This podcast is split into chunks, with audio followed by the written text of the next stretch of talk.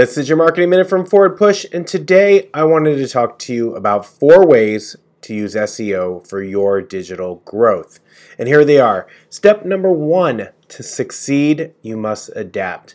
The Google algorithm, the Facebook algorithm, and every other algorithm where you are placing your content is changing every single day.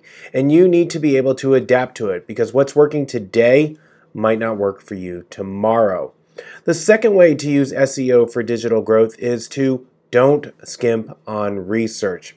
So many times I hear a client say, you know what, just do this and do that. And they don't want us to go ahead and put the time and effort in to actually figure out what's happening in the marketplace. So if you're doing your own SEO for your business, don't skimp on taking the time to do research. Three, take advantage of the many free tools that are already out there from Google in particular. Is your business listed on Google My Business? Is the profile complete? Are you making sure that all the information that appears in Google Maps is correct?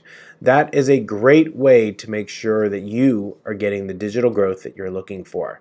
And number four, here's something to remember first page results don't come easy.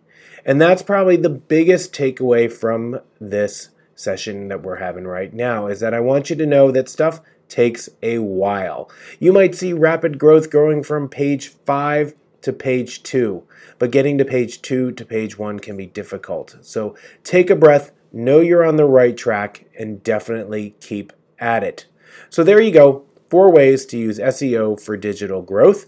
This has been your marketing minute from Forward Push, the marketing agency for small businesses and startups.